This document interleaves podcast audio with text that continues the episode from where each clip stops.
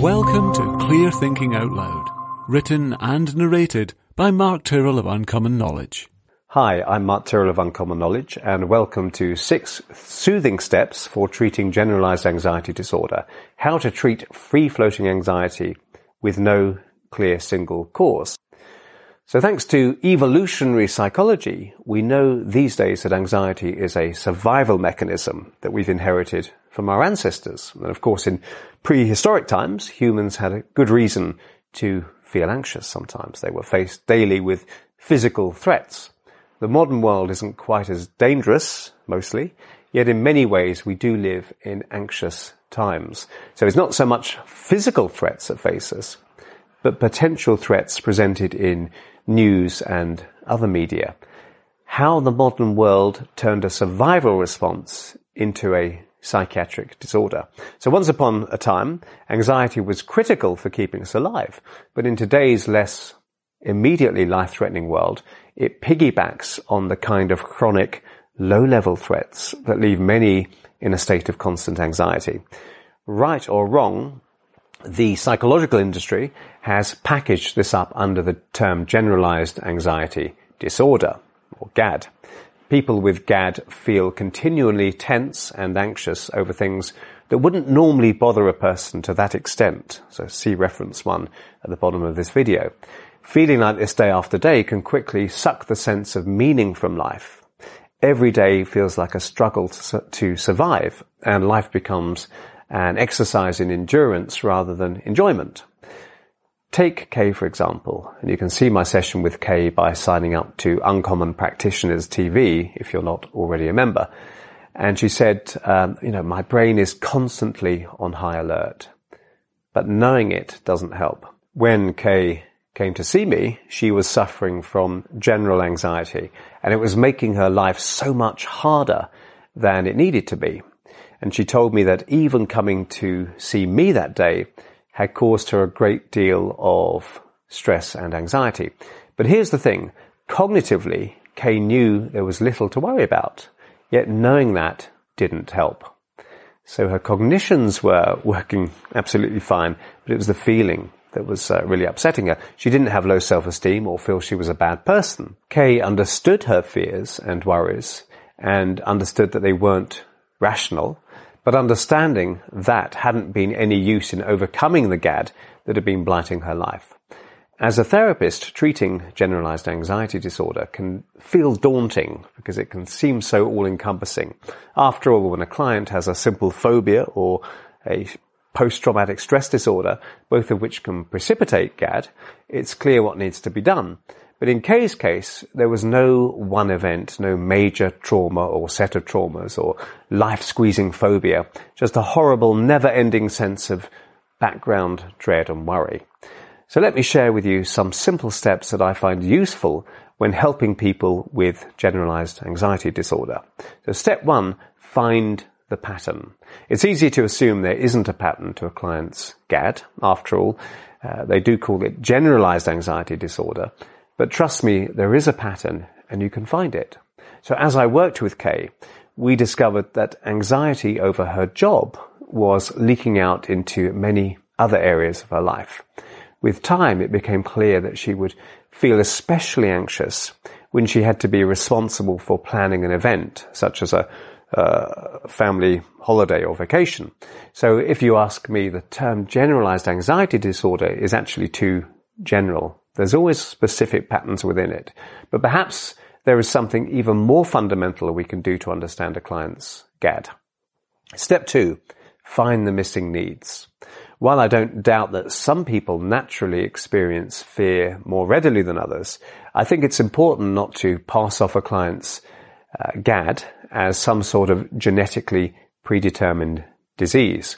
Instead, I think we should interpret GAD as a signal that one or more, or perhaps even many of the client's primal emotional needs remain unmet, or that some past emotional conditioning is still active within them. It might even be a combination of both. And of course, having GAD can in turn prevent the completion of needs, just as being weakened by the desperate need to eat can prevent us from searching for food. So just to recap, our primary emotional needs consist of, firstly, the need to give and receive attention with other human beings, or even pets and animals. The need to heed the mind-body connection. Some psychotropic medications may block this need if they have damaging side effects. The need for purpose, goals, and meaning. Okay. Without the need for meaning, life can seem empty the need to be part of a community and make a contribution, the need for challenge and creativity to be stretched rather than stressed, the need for intimacy, the need for a sense of control and autonomy, and the need for status to feel that we're recognized and valued for who we are and what we do. The need to feel safe and secure, which is, of course, missing uh, when generalized anxiety disorder is present. So missing needs create a signal in the form of a symptom. For example, missing the need for physical hydration creates the symptom of thirst. So once a client starts to get what they need from life, often the signaling symptom will disappear. So it's important to find out which needs may be missing and also how the symptom of GAD may be further interfering with the completion of those needs. But we also need to look at how and why GAD may have developed in the first place, not just to provide our clients with insight, but to actually help decondition any harmful learnings from the past. So step three, find the origins of the emotional conditioning. So Kay told me all about her mother who died when Kay was in her late teens. And she told me how her mum, despite always having Kay's best interests at heart, was very rigid in her outlook uh, and chock full of shoulds and musts and my way is the only way kind of an attitude. And I asked Kay to tell me about some specific instances that she could remember. And Kay told me about a time her mother had made her apologize to a neighbor when Kay was very, very young over having simply taken a flower from the neighbor's garden and a big deal had been made out of this. And what struck me was not the fact that Kay's mother made her do this, but the way she made her do it. Kay's mother had been cold and austere and made uh, Kay feel as if she'd let herself down as a human being. Such was the level of disapproval over this flower taking, rather than, rather than just being a young innocent girl delighting in nature. So to quote one of the subtitles from the video of the session, the trouble with too many rules as a child is it that it can then be hard to live in a more ambiguous reality. Okay. Much of adult life doesn't have rules, or at least not so sharply defined. Therefore, Kay makes her own rules and then worries that details are left unaccounted for when planning or having things to do, even social events. Kay also told me how her mother had always insisted things should be just right. She'd always insisted uh, Marks and Spencer's the shopping retailers should have changing rooms. Okay, and I played with this phraseology during trance work with Kay, using the uh, double entendre to suggest that indeed there should be room to change.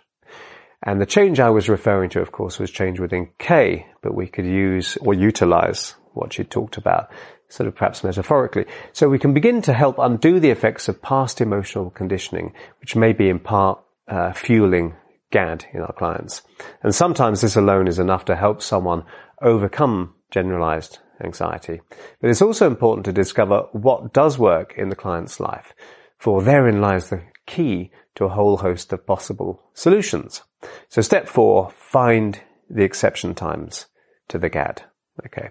Sometimes by asking a client when the anxiety is worse, we can not only find strategies for them to deal with these times, but also in a roundabout way uncover resourceful exception times, times in which anxiety is minimal or even non-existent. So if I tell uh, you my anxiety is terrible on Mondays, then for sure you can ask me, what's so bad about Mondays? But also ask me, well, what's better about Tuesdays in comparison to Mondays? For Kay, the one time she felt she could relax was at the end of a yoga class uh, during yoga nidra, when they lie, when you lie down and, and you sort of relax after the lesson. So of course I use this by evoking it hypnotically when helping to relax Kay deeply later in the session. You know, why reinvent the wheel? But more generally, I discovered that Kay had felt more free and relaxed, more alive and happy when she went away to university as a young adult and was away from her mother's influence for the very first time in her life. And by finding when the problem doesn't happen or didn't happen or even whole periods of life in which it was much better, we're discovering that somewhere deep down the client already knows how not to have the difficulty. And we are then in a position to identify which needs were being met then that perhaps aren't being met so much now. But we also need to work on worries directly. So step five, find ways to minimize worry. One commonly reported symptom of generalized anxiety disorder is worry about stuff that shouldn't really be worrying at all. So this happens because you have a strong feeling of anxiety. Your mind will seek ways to try to justify that emotion, okay, to, to give that emotion a body, so to speak. The body responds to imagined stresses almost exactly the same way as it does to real stresses. But it needs some kind of subject for that stress. It's as if your mind has to make a container for the feelings, something tangible to worry about. Okay, so we'll find things to worry about to fit the prevailing feeling. So what all this means is that free floating stress can lead our brain into imagining stuff to feel stressed about. And those imaginings, you know, did I switch off the gas cooker? Can in turn make us more stressed. There are three steps to treating worry. So firstly, discover what actually does worry the client course. You know, what are the biggest concerns? Two, help the client begin to detach from the worry by actually practicing relaxing whilst thinking the worrying thought or imagining the worrying scenario. This is an unusual but highly effective therapeutic approach. And in this way, we deal with the feeling of the worry so that the thought can more easily change or drop away. And three, examine thinking styles that may be making your client prone to worry and encourage awareness of these cognitive biases so your client can uh, more easily inhabit their observing self in future. They can see themselves from the outside. And the last step is crucial and in a sense needs to flavor all the other steps too. So step six, relax your client deeply. It never ceases to amaze me when anxiety clients, such as Kay, come to me and tell me they've had previous therapy, but were never encouraged to experience deep relaxation as part of that therapy. That's like going to a watering hole in a desert and not being offered a cup of cool water or not being given the means to find your own in future.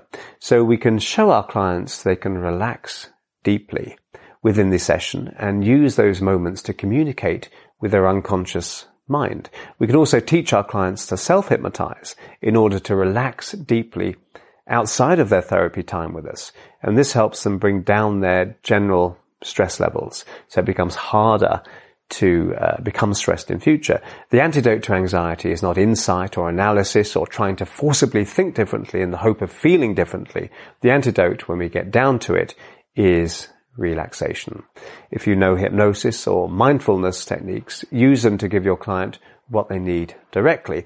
So, I hope you found that useful. I'm Mark Tyrrell of Uncommon Knowledge, and if you'd like to uh, subscribe to my email newsletter, you can find it over at unk.com slash blog.